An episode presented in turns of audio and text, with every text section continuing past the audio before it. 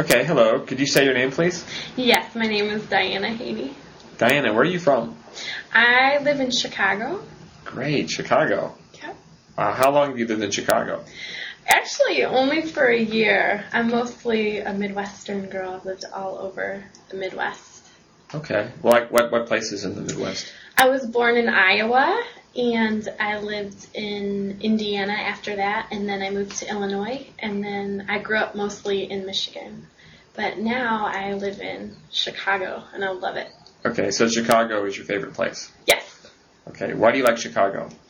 it's busy. Everyone in Chicago is always busy and they're doing their own thing and it's just fun to be in such an exciting atmosphere.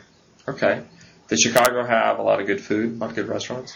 Yes. if you like to eat, Chicago's a good place to go. My favorite place is the Taco Burrito Palace. Taco Burrito Palace. Wow.